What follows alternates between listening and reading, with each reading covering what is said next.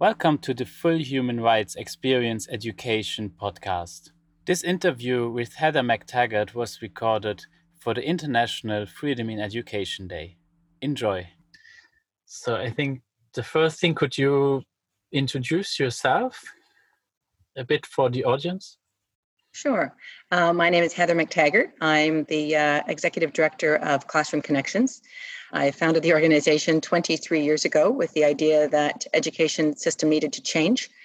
And we've been through a number of ways trying to do that. First, producing resources that were free for schools right across the country, and many of which went to um, countries outside of Canada. I think our most significant program was something called Cultivating Peace.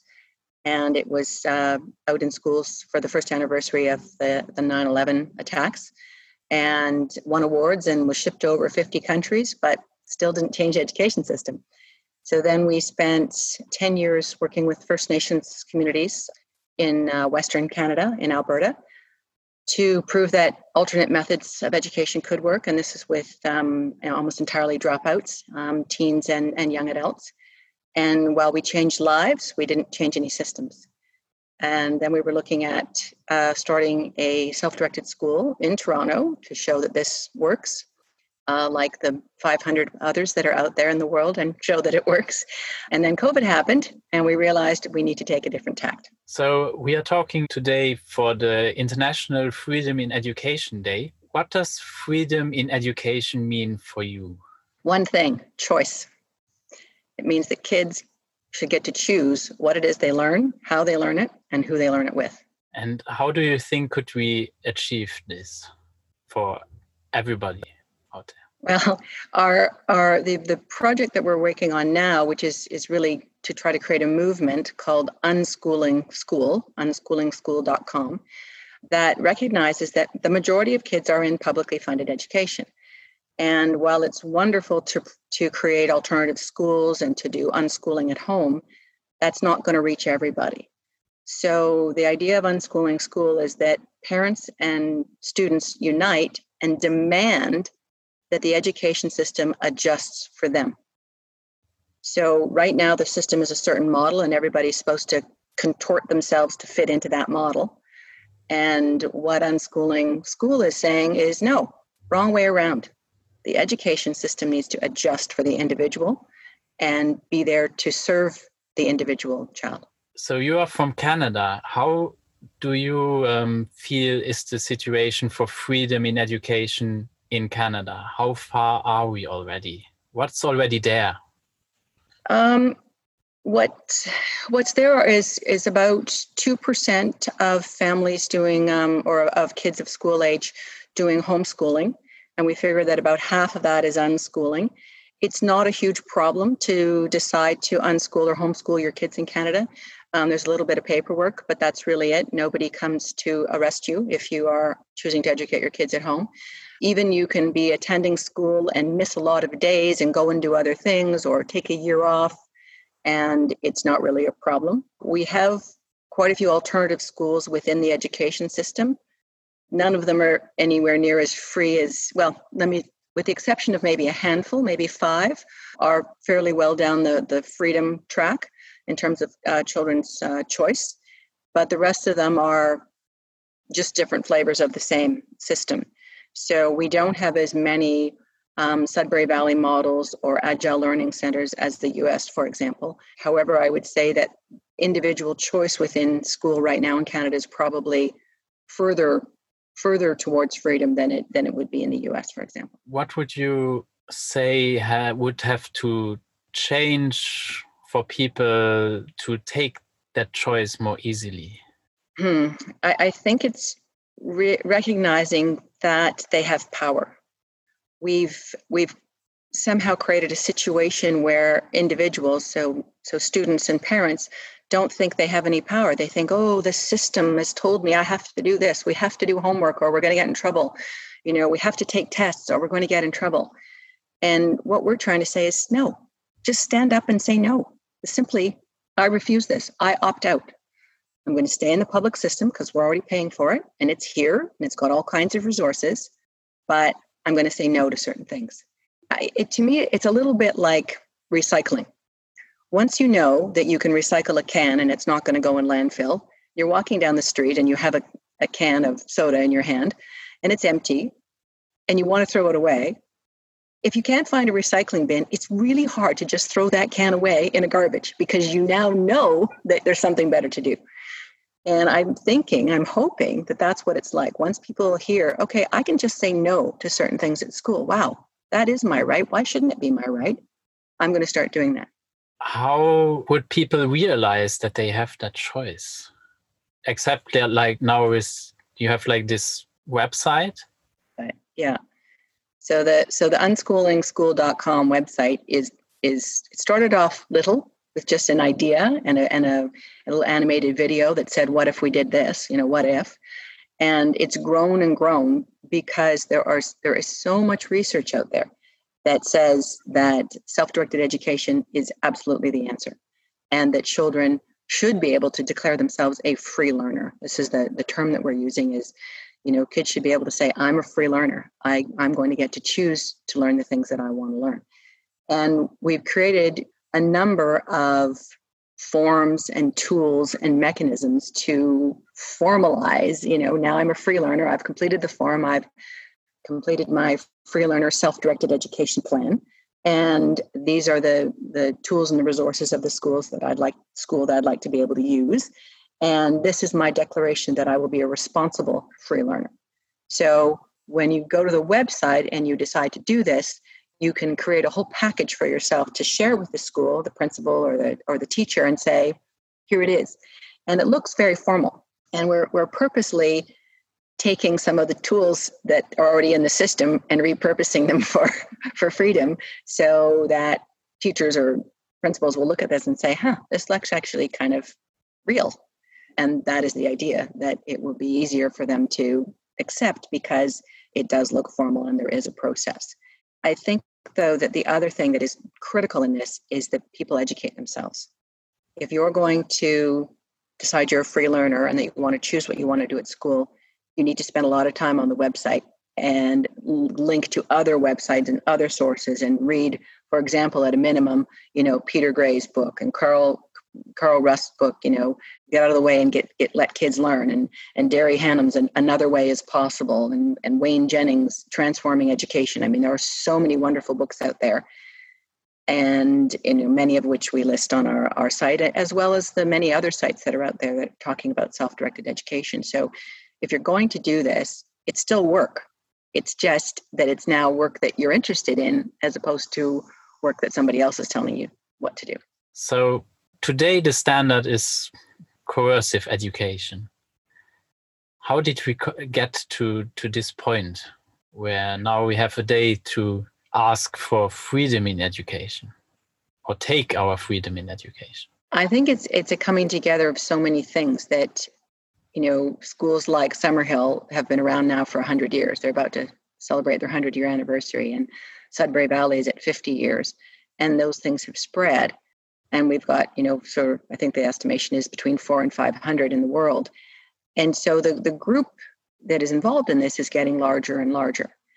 And at the same time i think that the the education systems in in you know all of the developed countries have become well they've done a funny thing. They've done both they they talk about student directed and choice and children are the center of all we do. They have these good lines that they say. But the reality is there's more structure, there's more testing, there's more time in school, there's more schoolifying of extracurricular and outside school activities. So the actual amount of freedom that kids have has, since the 50s, for example, has sharply declined. At the same time as anxiety, suicide, depression, and anxiousness have, have gone up with kids. And, you know, with if you look at the work of Peter Gray, this is clear that these are related. So I guess what's I think is happening is that we're hopefully at a tipping point where enough people, enough adults have a child in the system that they can plainly see this is not working. You know, I had this bright, fun, happy child, and every year that goes by at school, they become more and more miserable. You know, or I have a child who who loves school and is excelling, but is bored because there's not enough going on. And, you know, they used to think it was so exciting and now it's, oh, the class is still doing this and we've already done it before. So they, they, the percentage of people that are kind of served by the system, I think is at maximum 20%. And even then, if they were allowed to control their own education, they could probably go so much further. So I, I guess it's it's an awakening, like other things. You know, it's like Black Lives Matter. It's like um, Me Too. It's people saying, you know what, that's enough. That's enough. We don't need we don't need things to be this way. It doesn't matter that you know the most of the world has accepted it. It's time it's time to stop accepting it. How did you come in contact with self-directed education for yourself? I expect you went to school. I did go to school. I was uh, I was a brilliant kindergartner. The uh, teacher said to my mother, "Oh, she should be going straight to grade two because she's so clever." But by grade two, they found out, mm, nope, she's stupid. She won't read. She won't do math. She won't do the things that all the other kids are doing. There's clearly something wrong with her. And that led to a long, long time of assessment and uh, extra help and sending to different schools to try to find something that would fit for me. But very strangely, I somehow knew it's not me, it's them. Even even when I was seven years old, that may be because I, you know, I was very fortunate and and privileged to have a, a loving, caring family, and you know, parents that supported me to do other things like I, I danced quite a lot as a child and, and I was good at that. So people said, Oh, she's a good dancer. Well, at least she's a good dancer, you know? And so that it didn't kill my spirit. But when I when I had kids and I saw my middle daughter, uh, my first daughter just learned to read all by herself. Like at four years old, she was reading. I, I, I thought, how could this happen? Like, how, how did, how did this even happen? And, but then my next one came along and she was a lot like me. And even though I, you know, I made it into university by the skin of my teeth and then did very well in university because I was, it was more self-directed. You could choose the courses you wanted to take. But when I saw what my daughter was struggling with, and I realized, wow, it's hardly changed. The whole thing is is almost the same. You know, we don't call it the dunce. We don't put any kids with a dunce cap on, but everybody knows what the learning center is. You know, it's for the kids that aren't succeeding. And that's when I really started to, I mean, that's when I started the, the organization to try to change things, try to change the conversation. Um, because I realized we we haven't we haven't come very far. And partway down that road, I started working with uh, John Abbott from the from the UK, who had written many many books, and and we wrote a book together, and who who was contracted by the Canadian government to come to Canada four times a year, and travel across the country. And what he did is he said, okay, here's here's the research. Here's what we know about kids learning and the brain. And here's what we're doing with the education system.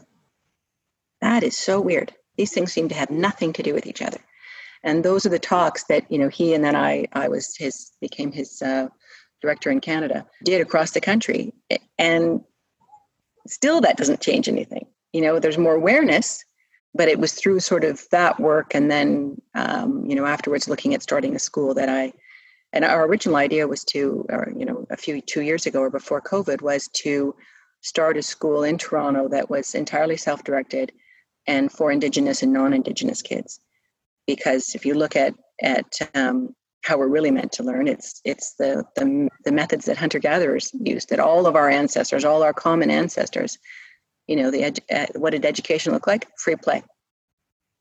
Kids after they're weaned, they play with other kids, and they're naturally driven to mimic adults and do all the things that the adults are doing, so that they can one day be productive members of the community. That's what they're driven to do, and that's what they did so that made so much sense to me especially when i i saw that the you know the regular education system was really not working for indigenous kids and so this seemed like aha this is the answer. And i haven't changed my mind since. I'm i'm very certain that it is indeed the answer. How different i i assume in canada you also have like the the people doing unschooling or the sudbury people are connected. How did you experience that when you saw that for the first time? Well, what I did is I actually went down to the original Sudbury Valley School outside of Boston, and it, and it sort of worked out that I spent almost a week down there and also spent a day with Peter Gray. Being at Sudbury Valley and actually seeing it in action was amazing. Like I just, I thought, wow, you know, the kids were you just see the light in all their eyes still. You know, they were just bright and aware and self-possessed and you know communicative and healthy. You know you did not everybody's running around outside. So there were, i didn't see one kid that looked like they had a, an obesity issue. And i got to sit in on the justice committee which is is how they handle issues. There's a, a justice meeting every single day. So if you do something nasty to somebody one day the next day you're going to be called into the justice committee and it means that it's you know it's quick. So there's no bullying as a result of this. It's just handled right away. And the committee, like the school, is is mostly run by the by the kids. And I was allowed to sit in, but ordered to not say anything, not even make a face, which is for me difficult. so I sat in the back and watched it. And the, that on that day, the girl that was the sort of presiding was maybe 12 or 13. Well, you'd have thought she was a professional judge you know that she'd been a judge all her life. It was incredible. They they ran it on Robert's rules. The youngest person in there was maybe six, and just sat there and took the whole thing very serious. And a bunch of his little buddies were around the outside, and they all, you know, just sat quietly and listened. It, it operated just like a, a courtroom. I would say with a little more empathy in terms of uh, if somebody had done something wrong, they tried to figure out how do they how do they make up for it as opposed to get punished, which I thought was great. But it was just incredible to see how, when you provide the right environment, um, you know, access to outside, books in every single room, technology, kitchen, art supplies, playroom, forest, and you just let kids go, they create a really beautiful world for themselves. And and it was it was an amazing experience. It's amazing how similar it is. I, I visited Summerhill, mm. And uh, I could also sit in in their meeting. It was quite similar. It's also told uh, you are not allowed to participate. You are an, an observer. Right. And first, uh, they had to vote if if I could attend, of course. Mm-hmm. Mm-hmm. And I remember the first thing we entered the the, the premise of, of Summerhill, and there's a very big, a large tree. And there were like kids climbing all over it. my, my, daughter was with us, and uh, she was immediately, oh, she saw that and she was immediately climbing the tree mm-hmm. and feeling right at home. Um, yeah. Uh, yeah, quite uh, impressive uh, seeing seeing how these communities function and how peaceful it is.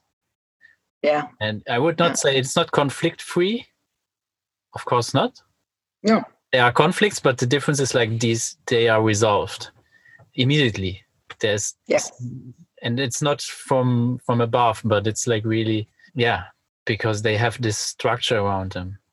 How, mm-hmm do you have a comparison when when it is like not in a, like a school set is well a school setting like Sudbury or Summerhill, uh, like when you meet like unschooling families? Is is it a similar experience?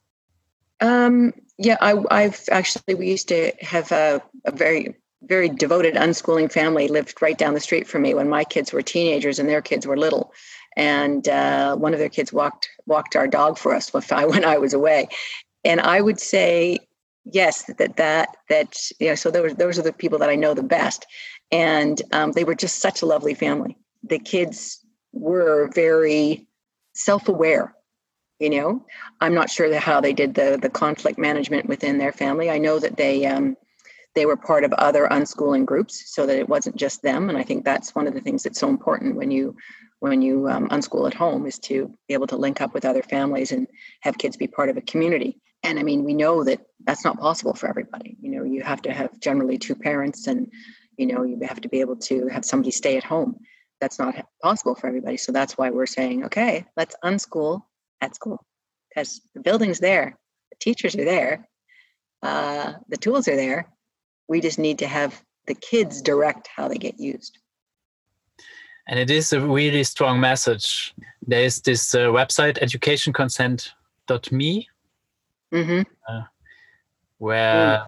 four girls uh, asked for exactly that, that, that they have the choice to say yes and no.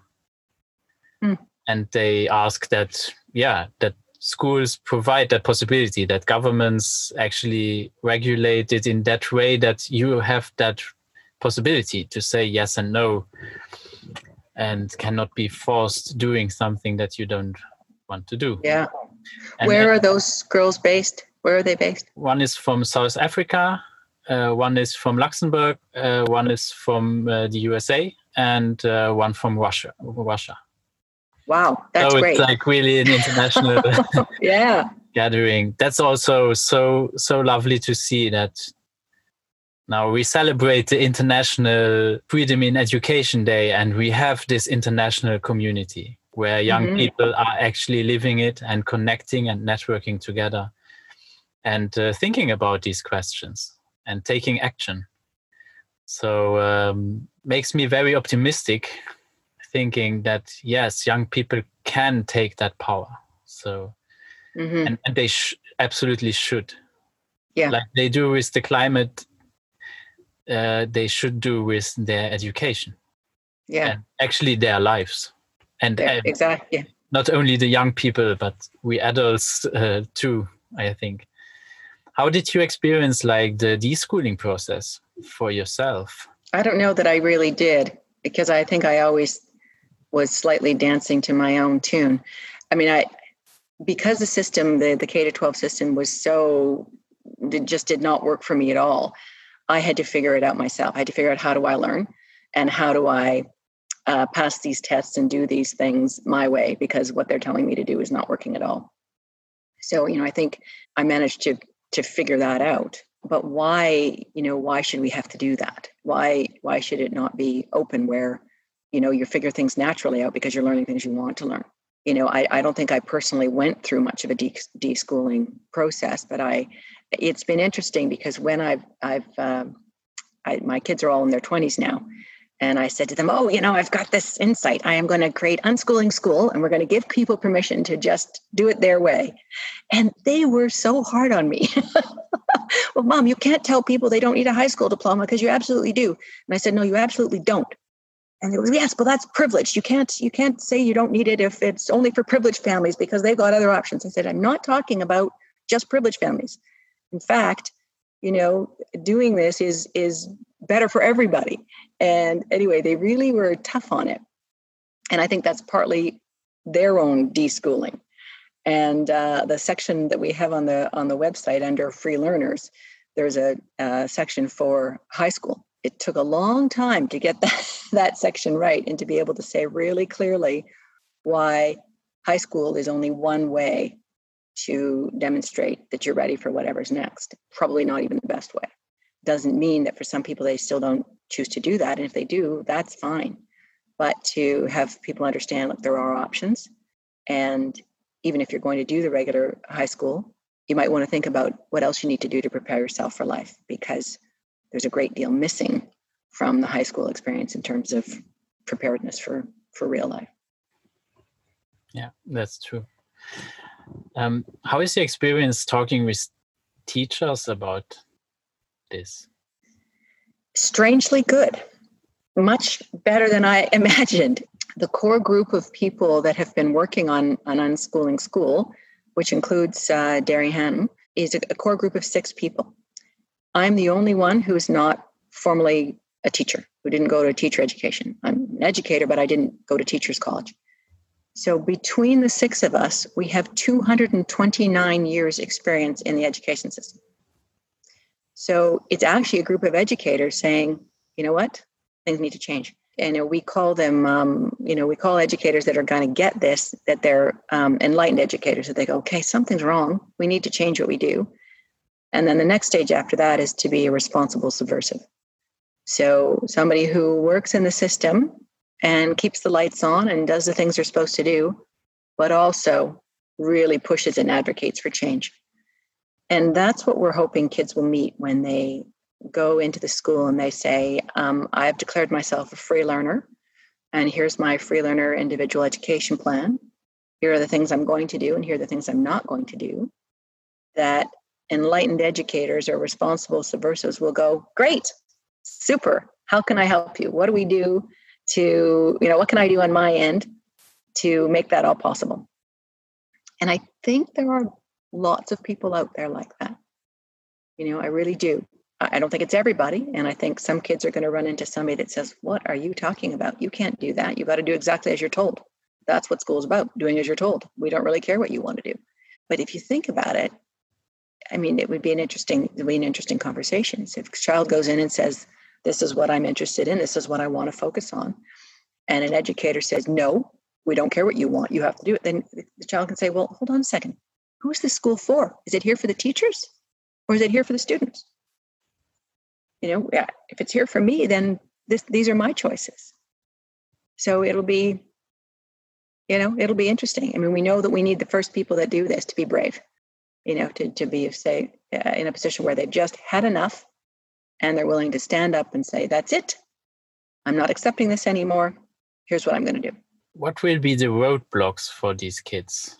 And what do they need as support? The roadblocks will definitely be you know either teachers or principals at schools that are absolutely antagonistic to the whole idea i still think those can be overcome by parents that back the child up. So by parents that say get themselves educated. First of all understand like what is this movement about? Why does self-directed education work? You know you'd need you'd need to know some things not just well you know i kind of think we'll try this. You know you you need to know what you're doing and saying. And then i think that you could stand up to almost any school you know and it might be annoying but um, it's possible and i and i think that the best thing that that uh, kids get kids and families can have to support them is first of all to get educated about it but secondly to find friends and to find other families that are interested and to do this as a group. Because, of course, if you go in with five or six families in one school, your voice is going to be much louder, much stronger, and and and harder for the system to ignore. I mean, and then another trick would be to find out, okay, who's the teacher that's already in this school, whether or not they're my child's teacher. You know, it might be the kindergarten teacher, it might be a grade six teacher, it might be, you know, a grade 11 uh, math teacher that is the one who's already kind of a little weird, a little a little on the edge, and go in and get their support, and then say, how do we, you know, how do we make this happen in this school? One question that is in my head about like, so I'm I'm all with you on the that yeah, children should like, it's their choice. So in the end, it's like them that have to say no. They are the only mm-hmm. ones so i'm just like imagining for them to be able doing that i think that they would have to have a background where they experienced that they can say no mm. so mm. For example my, my daughter she was never in school so she was unschooled. She tried like one like two months of a supposedly free democratic school. Mm. But she quite quickly with seven years old she was like uh, saw that like you know the adults are not on the same page here they are not clear about and then she was like super annoyed about that and she was like i don't want to go here anymore i don't feel comfortable it's very interesting uh, that she yeah. could, like and she could express it quite clearly so so i i experienced a young person that was able to say no i don't want this anymore Mm-hmm. And then we we went to the teachers. The teachers were like, "Yeah, okay, we can find a solution." They were really willingly. And then we got a roadblock when we got to the school ministry that had the final say if the teachers could give her that freedom to mm. not attend all the time or so and then that was the moment where we we realized okay we have to take her out and we could do that mm. we did self-directed education at home but um, if I imagine now, like a child that didn't have that experience, that she is allowed, mm-hmm. or he, she, or he is allowed to say no at home, they would never, they would never try, or they are trying. So, mm-hmm. kindergarten, for example, most of the children are saying no, but nobody is hearing them. Mm-hmm. There are a lot of children that are saying no. Yeah, and then we squash it out of them because they say no in kindergarten and grade one, and then they get so many, so many, uh, so much opposition to it that they finally give up. Yeah, I, th- I think you're right. I think there's, but I think there's actually two kinds of kids, at least in this situation. So there's there's a child like your daughter who has been who's grown up in an environment where she has agency, where she's allowed to pick and choose things, and she's allowed to say no, I'm not doing something and that's respected. Those kinds of kids will do very well in this because they to them that's the normal. Of course I of course I have the right to say no. But I think there are other kids and I was one of them that didn't need anybody else's permission to say no. I'm just going to say no cuz like really pig-headed little kids, you know. I am this is it and I'm doing it. And you know, you can see kids in families where it's not really permitted but there's nothing they can do about it because the kid is just so strong. And and my middle daughter was like that too. My the older and the younger no. I remember when she was i don't know 13 14 years old and she was out late and she was coming home late and i didn't know where she was and she was doing all kinds of things that i didn't love. And i remember another parent saying well why do you let her do that? And i said let her i don't let her do any of these things. She just does it. Like you can't unless i'm going to put her in a cage i can't stop her from doing these things.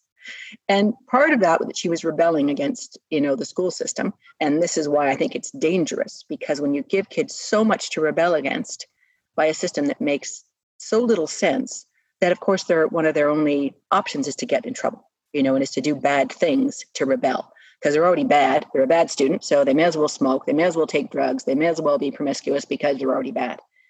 And I, I think we almost encourage that by having a system that is so rigid and uh, you know just tells everybody what to do all the time and lacks completely lacks freedom. So you know she would have been a great one if somebody had said to her hey why don't you be a free learner go look and see what that means. And then make that choice. Now that with somebody like her the only challenge would be she also i mean for her school was entirely because of friends. The only reason she went is there she had friends there. And she wanted to be you know part of the group. So that is another thing that will be tough for some kids that if they decide they want to be a free learner but none of their friends are doing it that you know again it's going to take it's going to take kids with some guts and with some really good parental support so I, I think it'll just be a combination. Some kids will be brave enough on their own.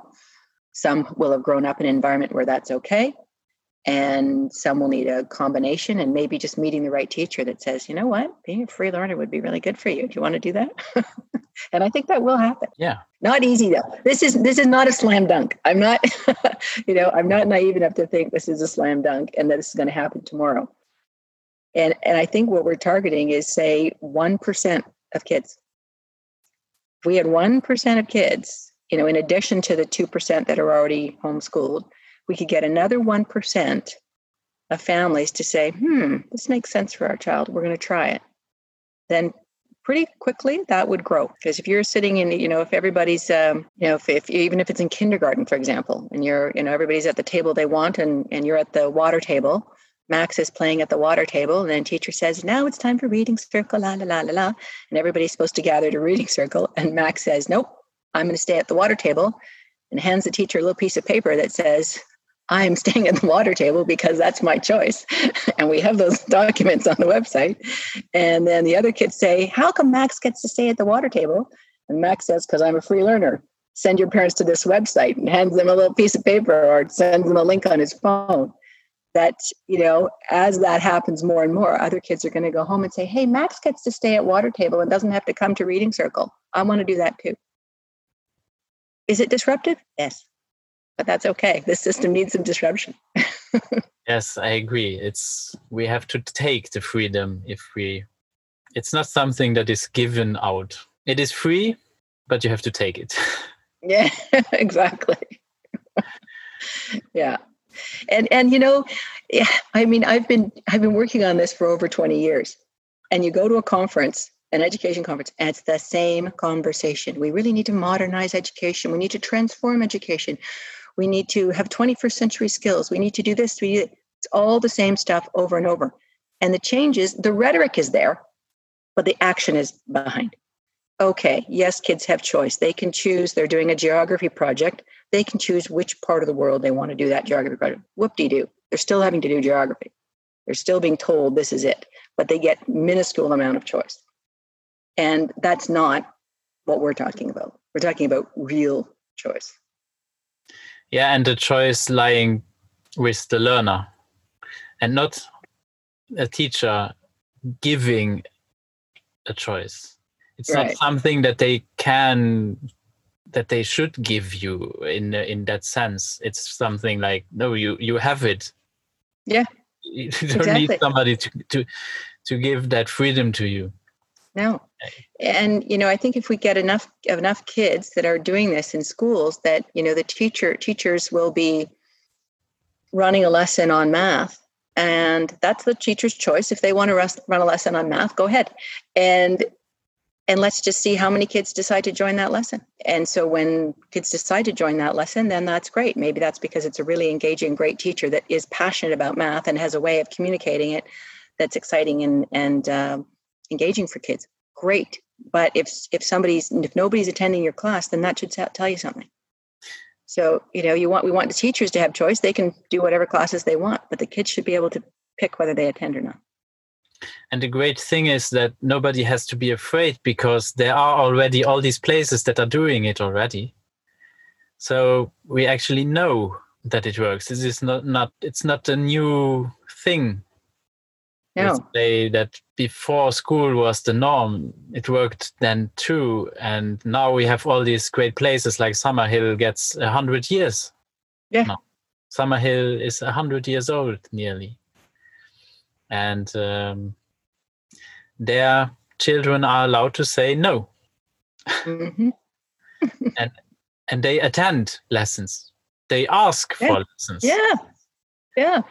This is not about it is not about never providing teaching. I mean, teaching is is needed and wanted, but it's got to be with choice. It's got to be with consent. Yeah, and it can even be also like the teaching methodology doesn't matter. It can be formal. It can be informal. Mm-hmm. That's an interesting thing. Uh, so I, I will out myself now too. That I myself did the pedagogy. I studied pedagogy. Mm-hmm. So, but I yeah I left um, my mm. school uh, some years ago. But before, yeah, I tried for 12 years to to change stuff, and I did it differently. I simply did it differently, but that was not enough for me uh, in that sense. So I, I was like a bubble in in the school, and it didn't feel quite right. And uh, yeah, I uh, know these conversations, all these talks. It's always the same Mm-hmm. And um, and there are a lot of talks about problems. And after a while, I was confused because I didn't have these problems. I, I came in contact with self-directed education and I started to to run it more and more self-directed. And mm-hmm. then all these discipline problems and so on went away. I, I didn't have them in the first place so much. Mm-hmm but um, yeah, it was it was not really. And, and in the end, it is not a problem if you have a class that is not disciplined. Actually, that is a learning opportunity. Yeah. And that's that's a great chapter in Derry's book, but I will I will probably talk with him about that on another video. But uh, yeah, and it's so interesting that if you give uh, young people this cho- this choice that they are part of the solution then they they have actually the chance to take responsibility and yeah. you put it very good on your website the thing and you you told also about it like the the responsibility is a big part of it and you cannot you cannot learn to be responsible if you yeah if everything is taken away from you. Yeah. That you cannot take responsibility for your own life. And it's like yeah very strange that uh, the idea is like okay i will tell you what to do all the time uh, but i want you to uh, be intrinsically motivated and do everything by yourself.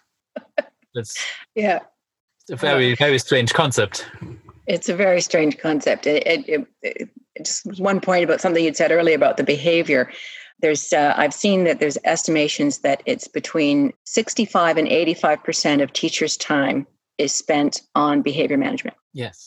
So you know, this isn't just about freeing up kids, it's about freeing up teachers too. Like, did you really get into this business? Did you really decide to become a teacher because you want to spend all day long managing kids' behavior? And what other indicator do we need to know that the system isn't working if that's the situation? Why would behavior management be such a problem? Because the structure of the system is such a problem.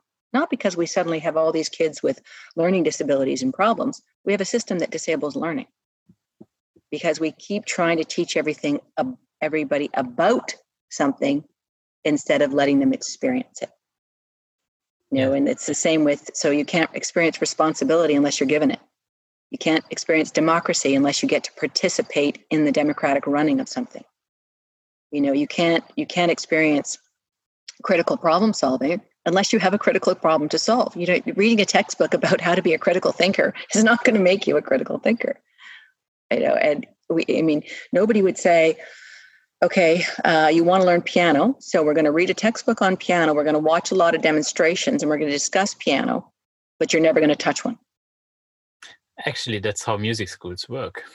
At least in First, you have to do theory and learn yeah. to read music sheets.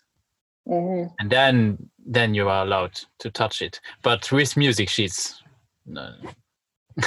so it's and uh, that's what I did. So I was a music, yeah. and uh, yeah, it's quite interesting. Um, mm-hmm. that, that's the idea, and of course, that's that creates a lot of problems because yeah. yeah, you you you took like a thing that is yeah very natural and you put it upside down and you you're doing it all in the wrong order.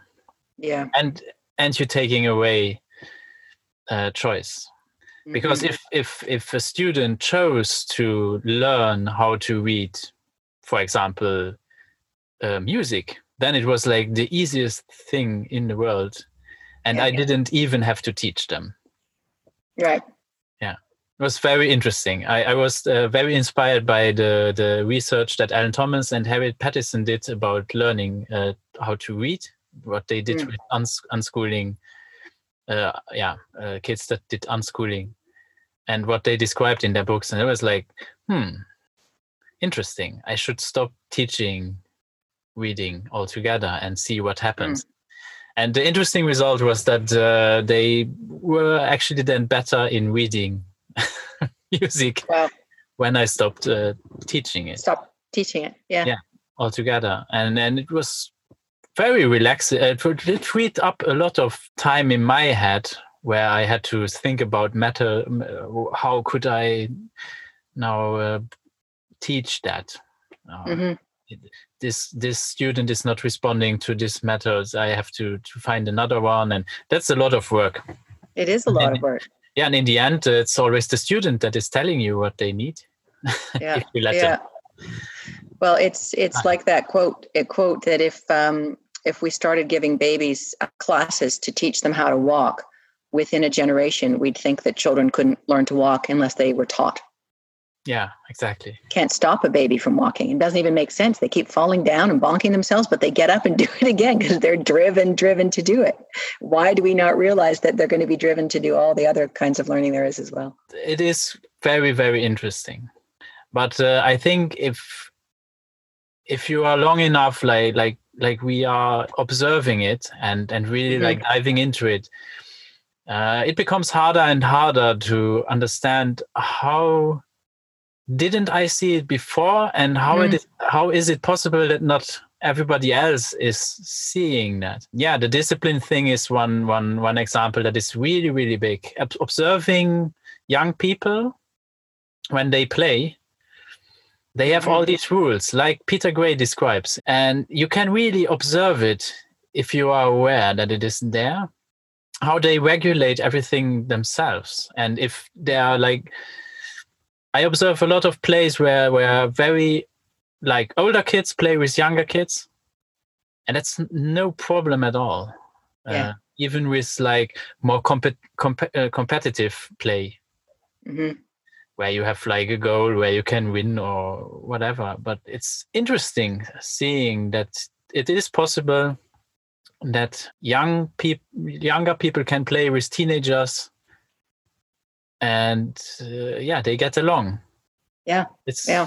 very conflict free, and and and in, in, in a big contrast, what I experienced as a young person in uh, in school. Uh, um, is it called recess? Yeah. The, yes. Yeah. Yeah. School recess when there was like a game that was I experienced it absolutely not like that. Also, mm. like older kids playing with younger kids, unheard of. Unheard of, yeah. yeah. Well, the the you know one of the many challenges is that we've set schools up to become bullying factories. You know, when you have when you only allow kids to play with the or to be with the kids of their own age, and you have a system that is has um, competition embedded in it, of course you're going to get bullying of course you're going to get well how come you know they're doing they're they're stupid they're doing this and they're doing not doing that because everybody's supposed to be all the same doing the same thing which is not normal or natural whereas when you let kids mix or you know let, when you allow when you provide an environment where kids can mix freely with ages they're going to more naturally find somebody that's doing something they're interested in and go to that group. And then the comparisons are not going to be as as stark because you're not looking at just 11 year olds and there's this one weird 11 year old that's not doing what everybody else is doing. But you wouldn't notice that when it's age mixing.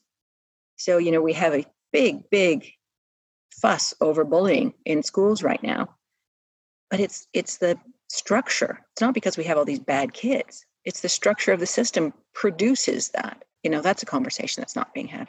How do you think could we create these experiences for other adults? Like like what we experienced when we visited these schools like you visited uh, sudbury i visited summerhill like these experiences seeing seeing what we are talking about not only hearing us talk about but really experience it well, short of going there, I mean, all of the schools have created marvelous videos. I mean, there's a wonderful documentary on Summerhill. There's so many. The we have on our website the Sudbury Valley Justice Committee in action, and you're actually kind of a you know bird's eye view of it, and it's really well done.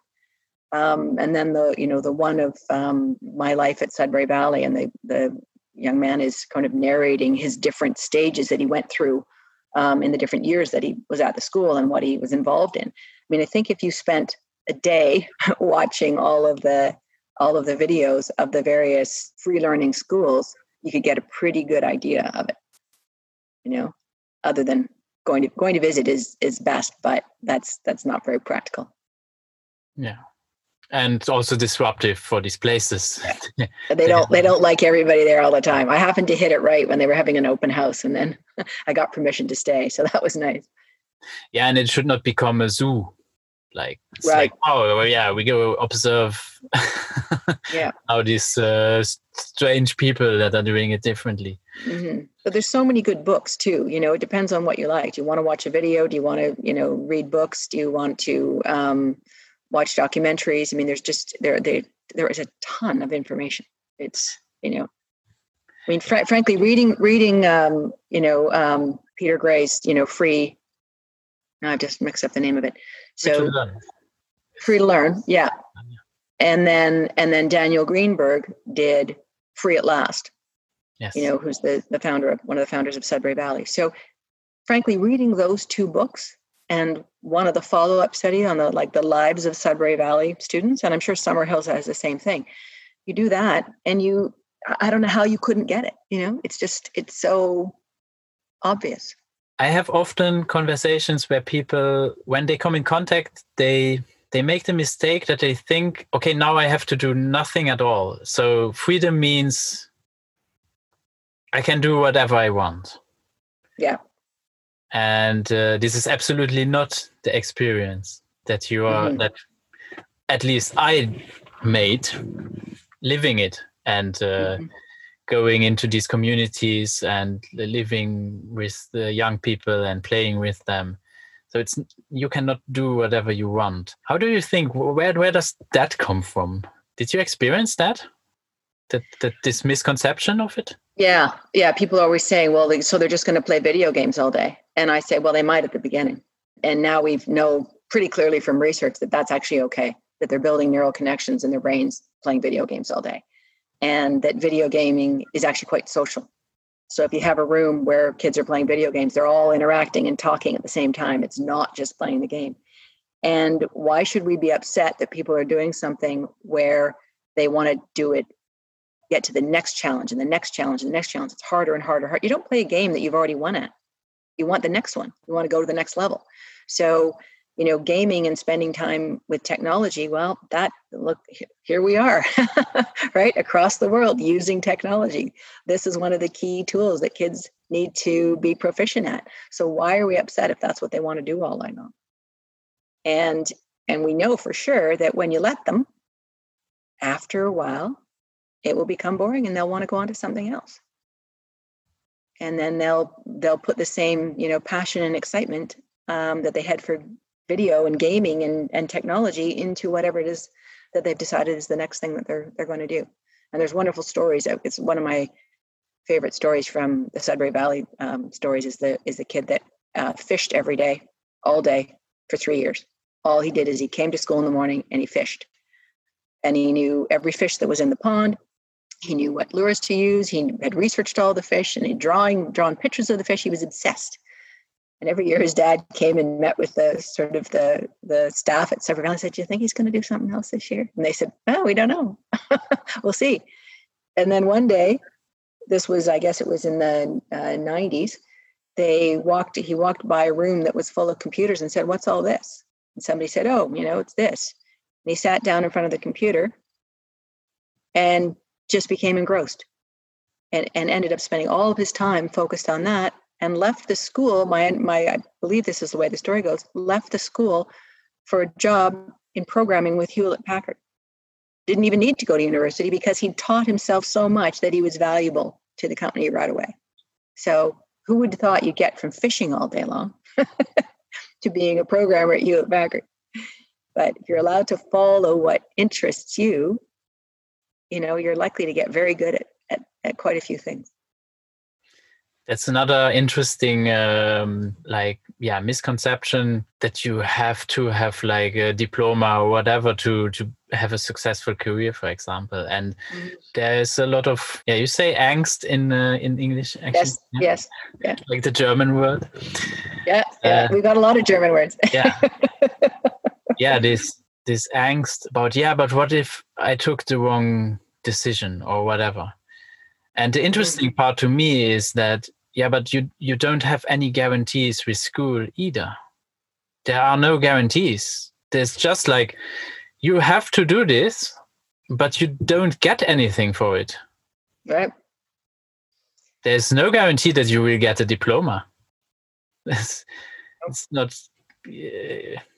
So um, and and even if you have a diploma, there's also no guarantee that then you will get this X um, X job or whatever. Yeah.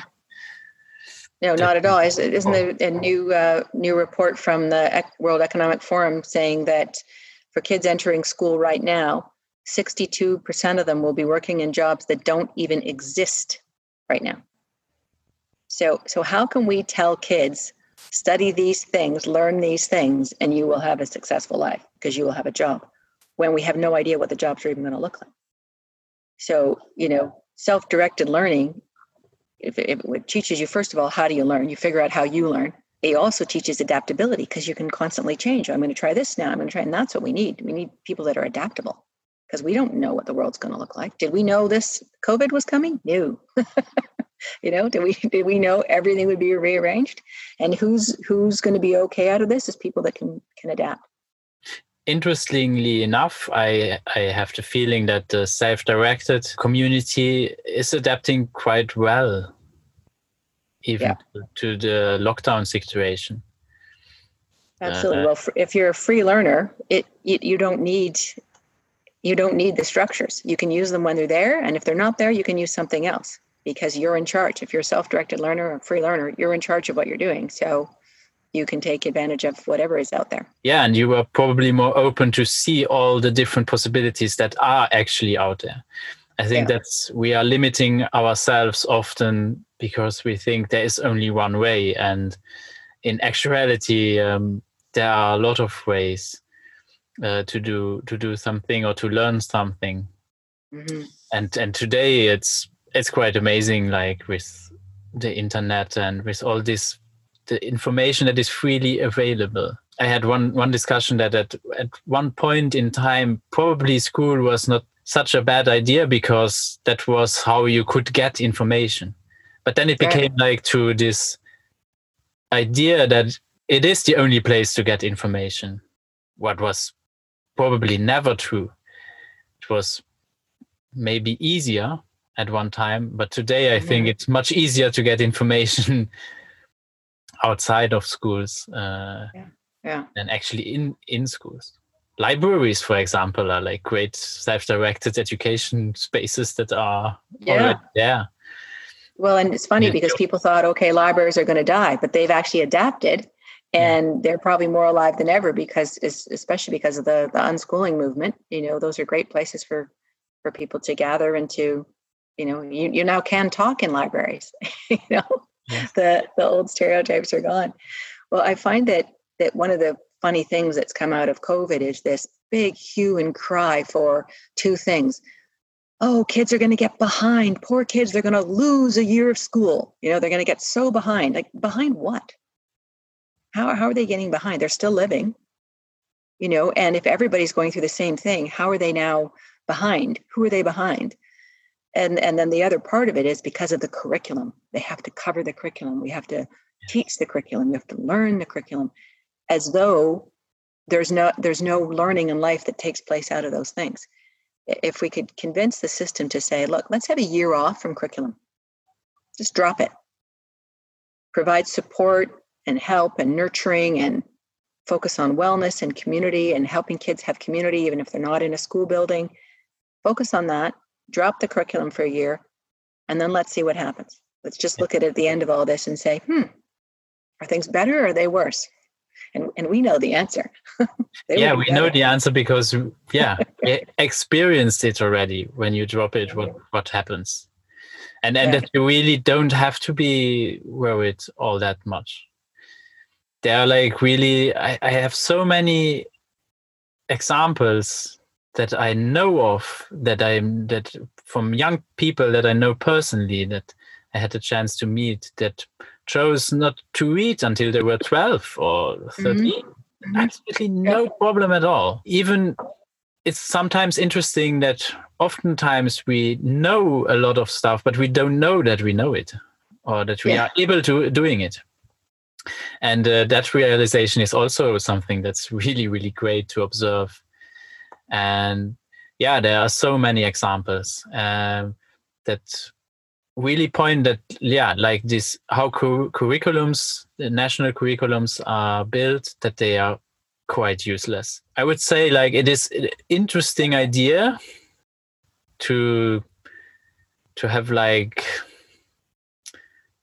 a guideline or whatever but in mm. the end it is it is pointless because we are so individual in our learning when do we learn stuff if we let young people doing it? And also like the, the interesting part also about that is that we readily accept that if you graduate after your graduation that a short time later you have forgotten nearly everything.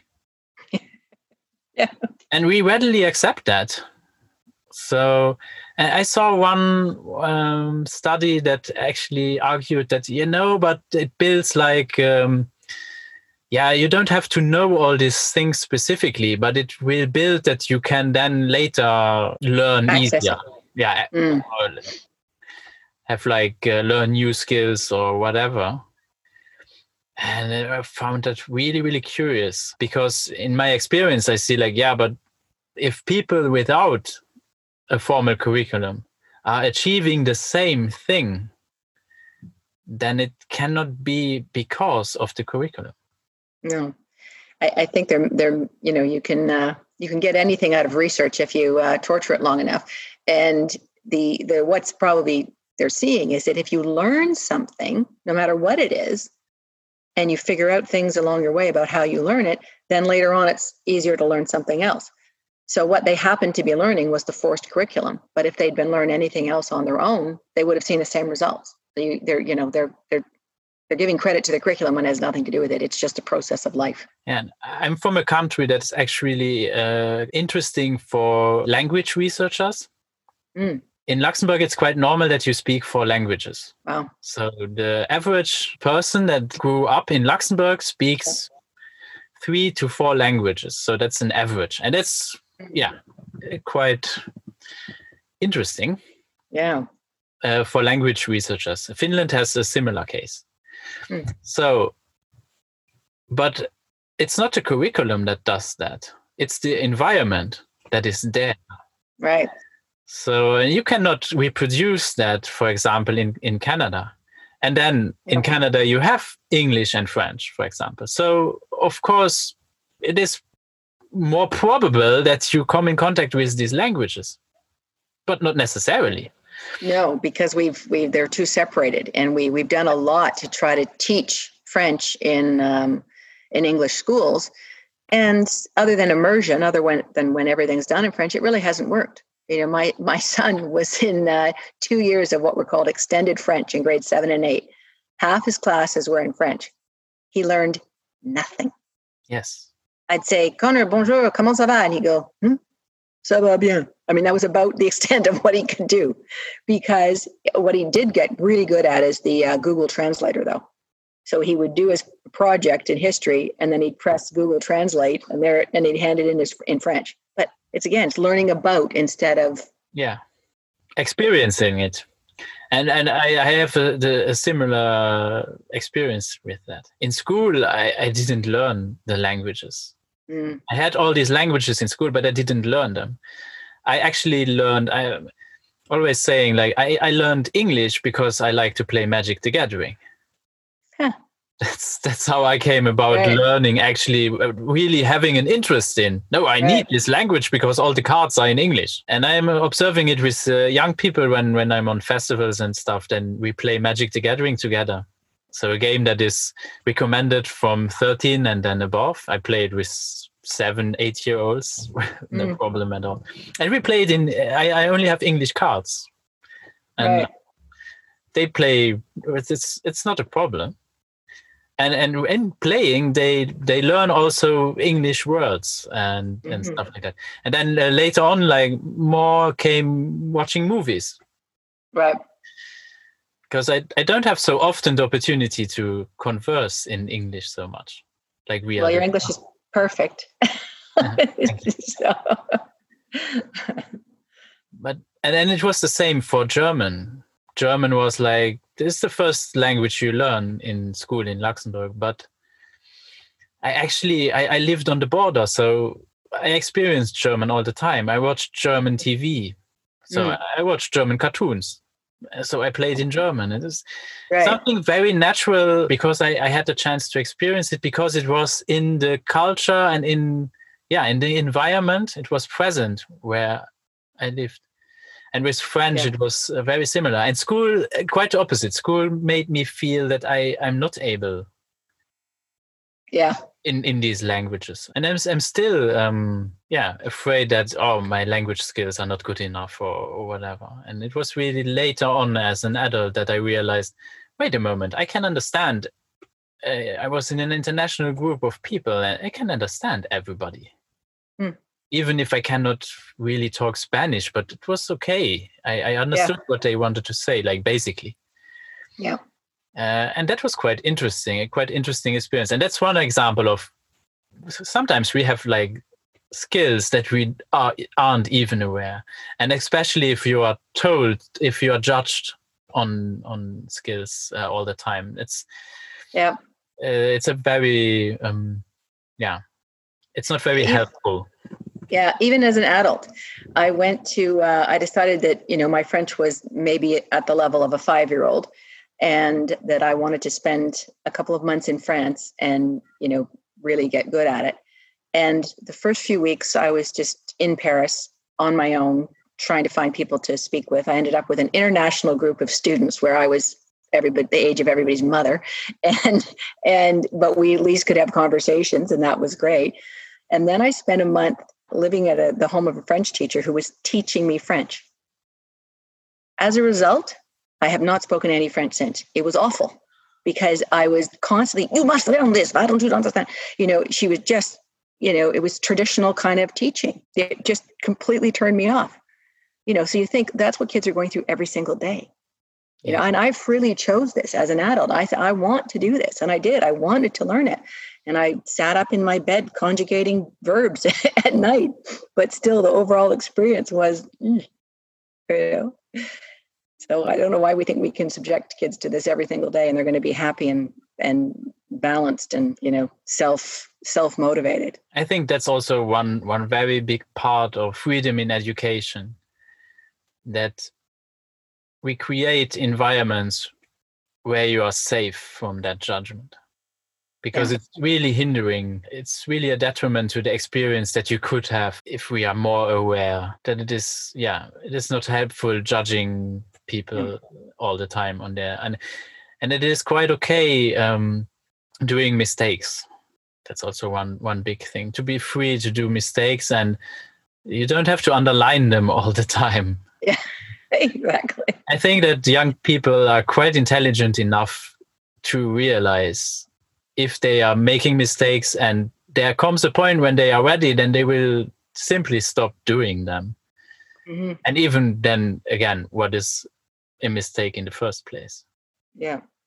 Well and, and we know that you know in society we need people who make mistakes and fix it or make mistakes and learn from it that, that mistakes are a huge huge part of learning and that that's natural and normal. Unfortunately we got interrupted at this point by a bad internet connection. We resumed talking about on how much self-directing is commonly accepted in mainstream schooling and how much structure is actually needed, in our opinion? Only so far that if there's not structure, then there's going to be mayhem. You know, there needs to be a very definite framework and scaffolding and and you know and all those things and that but but it, what we know is that that's what happens the scaffolding happens naturally in in free learning communities you know we see the you know, kids and, uh, and like you would have seen with that uh, tree that your daughter saw everybody climbing the tree and she wanted to go climb the tree. Well children are not likely to climb up to a level that they cannot get down from. Exactly. You know we, we have self-preserving instincts you know when it's open and accepted that kids are going to you know climb trees and occasionally bump their elbow then you know usually tragedy does not ensue. But we've become so as a society we don't accept any level of risk. And and we're hurting our kids with that. Also like uh, there's a lot of uh, yeah the playgrounds are disappearing because somebody hurts himself and stuff like that. Yeah and they keep coming up with you know hurt proof playgrounds. Like if it's hurt proof it's not going to be fun. I mean there's got to be some element of danger and excitement in it and that's the whole point. And that's the whole point of, of childhood is to test your limits. And certainly of adolescence and we've taken we've taken away all the real ways for kids to do that.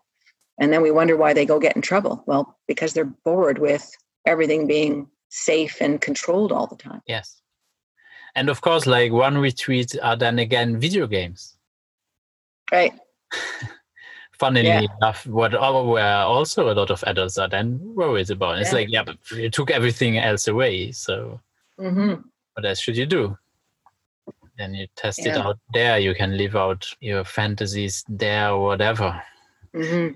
and it is quite interesting I'm, i myself play play video games myself and yeah. played them also as a, as a kid and i know that it is a very social and yeah problem solving activity yeah. um, mm-hmm. it can be it can be um, a distraction so so you can use these kind of media as a distraction yeah but oftentimes that means that something else is missing. Yeah. And you need to distract yourself from what's going on, what, what from something that you are not able to cope with, and then you, mm. yeah, and then then of course then it can get dangerous. But the video game is not the actual. Um, yeah, it's not the actual threat. Yeah. No, no. Well, I think if we're if we're concerned with the amount of screen time that kids have, then what we need to do is relax and let them go play outside and stop worrying they're going to get abducted, which the, the chance of getting abducted is is less than the chance of being struck by lightning. Like it is so minuscule that that happens. But of course, every time anything happens like that, we all hear about it around the world. But the reality is, it's not going to happen. I walked to kindergarten by myself, and it yeah. was like six blocks away. Nothing ever happened to me. Now, is the world a different place? Yes, you'd have to watch for, you know, crossing the streets because there's more cars. I mean, that's the bigger danger. But letting kids, you know, play outside freely with their friends in mixed age groups, then maybe, you know, being on the screen's not as inviting. But see, it's you're right. It's the only place they have freedom. So we we need to allow far more freedom outside, so that it can, you know, yeah. regain its uh, allure also there we should not restrict the freedom of movement from young from young people but better restrict movement from cars. Yeah yeah yeah. Remove the danger. Yes exactly. And yeah and also young kids really learn really really quickly. They will not simply walk over the street. And yes it can happen. Yeah that's where we have and yeah the reaction uh, for the time being is often like yeah okay we, we will restrict young people's freedom of movement. And mm-hmm. i don't know how it is in canada but at least here in europe now the freedom of movement for a young person under the age of 12 or 13 is zero. Yeah. Yeah we've done the same. There the is same no thing. there is no freedom of movement. No you if you see a 10 year old on a bus by themselves you'd go what's going on here? Why is this child on the bus by themselves? You know when a 10 year old is perfectly capable of taking a bus by themselves. Exactly. And that you know I, I i do think these things are related because i think as you know we have free learners in school and um, you know parents embracing this idea. Yes my kid is staying in the public system but we're going to designate them a free learner that it will it creates a mentality that's about trusting kids and you'll they'll see look when we trust kids this actually works. They become trustworthy because they know they're responsible. And that will then allow more freedom outside and more freedom you know in public because they'll realize okay we can trust kids. You know we've we've become this this self-fulfilling. They have to be told what to do at all times. And then that reinforces that if they're not told what to do and they're not kept you know indoors or inside a fence things will go wrong. But i think as we allow more and more freedom we'll see even more freedom is better. Yeah. I would argue that uh, restricting their freedoms is producing more unwanted results. Like if you are looking for whatever, like I wouldn't say like criminal activities, but uh, stuff they shouldn't do, or adults think that young people shouldn't do if you create like this this narrative around it then it gets even more interesting. Probably they would never ha- have gotten the idea. If, yeah. if i observe young young people is like they're really trustworthy. You can give them responsibility. Older ones they will keep tabs on the on the younger ones. Yeah. And and, and yeah. so on. And and also the younger ones will so and that's also quite interesting like this age mixing what, what we took away from them uh, mm-hmm. uh, opportunity to learn from these different age groups mm-hmm. because that and also we adults tend to be also we are also removed from most of young people's lives we are not really living together. They are in school. We are some, yeah. some, somewhere else. And then there are a lot of families where young people are in institutions all the time. So all the interaction interactions with adults are like these adults have like a role. They they are not yeah. there as human beings. No, they're there as authority. Exactly. Most yeah. of the yeah, most of the time they are there as authority. Uh, that's not an environment where you learn trust because you know you are not trusted because you are observed all the time. Right right. So you know already yeah okay i i cannot be trustworthy because i'm observed all the time so there has to be something wrong with me. Yeah. Um, i don't know if you've read uh, jim flannery's book uh, leave school. It's um it's an app book so it's it's audio and you just if you go to jimflannery.com and he he spent uh, so he's got a degree in engineering and then he was a physics teacher for a while. and he looks he still looks very young but he looked really young when he was a physics teacher. And he was amazed at how teachers who would be nice to him in the staff room but then when sometimes they didn't realize that he was a staff and he'd be in the hall they would, what are you doing here? Why are you not in class? And they were just so incredibly rude to him. Like he one time went into school after hours and was you know absolutely accosted by this teacher. And he said oh i work here. Oh i'm sorry. You know i didn't realize. And it's just why would you behave so rudely to somebody who is is you think is 17 and then you find out oh no they're 27 and now i'm polite to them. Yes. i mean it's, it's a, a, a terrible structure. And you certainly don't see that at any of the of the free schools. You know it's kids and adults. They're all part of the community you know? There's not any big difference yeah they are humans and you talk with them like other human beings. Yeah. That that is not that seems not to be normal. If you if you also if you are an adult adult that sees young people and and speaks with them like with every other person yeah i, I find it quite puzzling. I, I don't see a difference if a 12 year old comes to me and and needs something. What's the difference if there's a 40 year old that needs something. Yeah no we've we've created a situation where kids have to be in school that is is very divisive. You know i know adults i've experienced adults that are afraid of teenagers. You know they're yes. a group of teenagers are better across the road. Who knows what they're going to do? Like what are you talking about? That's that's that's nuts. But that and that you know that's again one of the better things about you know unschooling or unschooling school is is if you don't have to be in class every day following the curriculum gives you a lot of time to have a job on the side, to volunteer, to start a business, to hang out at the library in the middle of the day. You know, if your if your time from nine to three is not you're going to be here from nine to three, then you can have a broader experience and be experiencing society, and then have adults have the chance to mix with younger people on a regular basis, and we don't have these this strange unnatural division. You know, that is not how our how it was for our ancestors for sure. Yeah and why wouldn't you have a friend that is much older than you? Yeah. Who cares i mean we do as we do as adults. I don't want i don't go around with people only my age all the time. You know yeah. why would you? Yeah then it becomes like yeah in in a, in a working environment that's quite normal that but even there i probably i looked also very young and i had longer hair mm-hmm. when i started out I had always the feeling that if you're starting out, at least in my profession, the older colleagues tend to not take you seriously mm. because you are young. Yeah. That there is this culture not taking young people seriously. And oftentimes, mm-hmm. in my experience, they have very valid points. And oftentimes they are quite right, where I was completely wrong. Mm. In in in what, what whatever it was. Yeah. Like we had a disagreement, and if I actually took the time to have a discussion about it and what are our needs, yeah, then uh, there was more than once that I realized, like, oh, actually, I can step back and say, like, yeah, you are right. Yeah, we should do it like that. mm-hmm.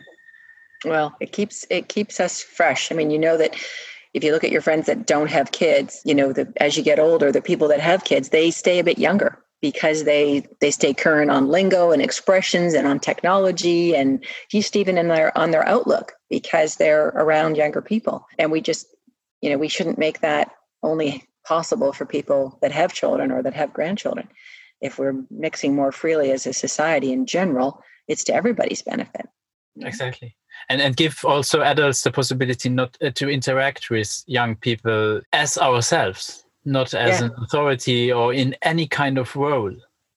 Yeah. Because that's very different. You you are putting like it's like playing theater all the time. Right. Well and I, i'm hoping that that's you know part of what happens with with unschooling school and the idea of kids designating themselves free learners. Because then the teachers can become just more like adults in the building that are there you know with everybody else along the learning journey. And that they it, it takes a lot of the pressure off the teachers to think okay i have if i don't do this and this and this and this and i don't keep control of this class you know everything's going to go awry and these kids are going to be you know uneducated. It, it's a lot of pressure for teachers. And we know that they've that there's significant anxiety issues amongst teachers as a as a profession. And that's partly because they're being asked to do a job in a way that's not possible if everybody's taking responsibility for their own learning and the teachers are just there as as part of that as one of the tools and resources but all the responsibility isn't on their heads then that should make their lives much much better as well. And i would argue the same goes for the policymakers. Yes. They have an impossible task. Impossible. So they no. can go find something else to do because really we got yeah. way too many policies that's for sure. Yeah you don't have to worry about uh, about uh, other people so much. No, you can take responsibility about your own life about then... yourself. Yeah, there's a very cute. I don't know whether it's on YouTube or um, or one of the other channels with a little girl who's maybe two and a half, and she's trying to put on her car seat in her car, and she's putting the buckle in, you know, and the dad is filming it, and he's saying, "Do you need help?" And she says, "What about yourself?" worry about yourself. You know, she's yeah. like, I'm doing this. You go do what you're doing. I don't need you. And it's such a good example of, yeah, worry about yourself. Like let everybody, you know, and, do their own thing. and, and we have we have this knowledge very naturally from the start. We are put on this on this earth. They don't need us to control their actions. Or I would even say like really to teach them anything. We are there and living by example. And they are mm-hmm. thriving mm-hmm. quite naturally because I think we somehow know, yeah, this is where I will go. Yeah. Well, I think that's where we've we've mixed things up, and that you know we are we are born to learn, and we have succeeded and progressed as as as human beings because we learn, not because we teach. Yes it doesn't mean there's never a time for teaching. I think there is you know when you when somebody goes how do i do this? How do i get here? What happens here? Then of course there's time for teaching and there can be times for very structured uh, instruction. But it's it, it's not the main thing. The main thing is that we're born to learn and that we do that naturally and normally. And to have the choice about how you're going to do that learning is what's so important. And we need to get give up on this idea that it is all about teaching, it's all about curriculum, it's all about instruction. It's part of it, but that's a small part compared to the learning part. Yeah, and we put it all under the word education and kind of lost the actual meaning because, like, the word education in itself, I had a, a quite interesting conversation about it. Like, that the word in itself, why are we actually needing it? Because education doesn't describe anything. It is right. just just a bucket where we can put activities inside. Mm. But it is not actually a thing that we are doing. When we when we tell ourselves like, yeah, I'm educated or I educate myself or this is education, actually what we are doing is exploring is we are doing stuff. We are playing music. We are playing games. We are reading. We we do s- stuff. Right. And then we put it in this box like called and we write education on it. Yeah. But then we forget what's inside the, of the yeah and we keep the box closed like lying in the corner there. And then everybody's like oh this is super important but nobody knows what's inside or we are inventing stuff that like oh yeah education but education is like it's like this building and we call it school. Mm-hmm. huh what? Yeah. Also like a school what what what's what is it? It's so interesting that we created these ideas and these concepts. Yeah, and i found i found that idea interesting like the question why do we need the, the word education? Mm. just as, as a question because we worry a lot about it. Mm-hmm my understanding is that the actual the root of the word is to is to bring out. Education means to bring out. So bring out of what's inside of you. You know that's what it was originally supposed to be about but we've made it mean something very different. We've created it that education is this series of you've jumped through a series of hoops. That's what education in in our reality means. If you say like bring out i would argue like now we understand like the opposite of it. Put in yes put in exactly. it's the filling of that pail, not the lighting of the fire. yeah. yeah, that's what I meant before that we kind of took that idea and then turned it upside down and, uh, and then wonder why, why is it not working yeah yeah and in the end it's it's like really this it's an ethical question about like could you even take away choice so that's already like unethical in a way so it's quite mm-hmm. impossible to argue that in which case could it be okay to force somebody to coerce somebody doing something and not having freedom in education and right. like you put it like having choice yeah any final words no I, I think i've said everything i could possibly yeah. say although later i'll think oh i should have said this but no i think that's really good then it's for another day i hope you enjoyed listening to this interview. Please consider subscribing to this channel and our free youtube channel. More information on fhree.org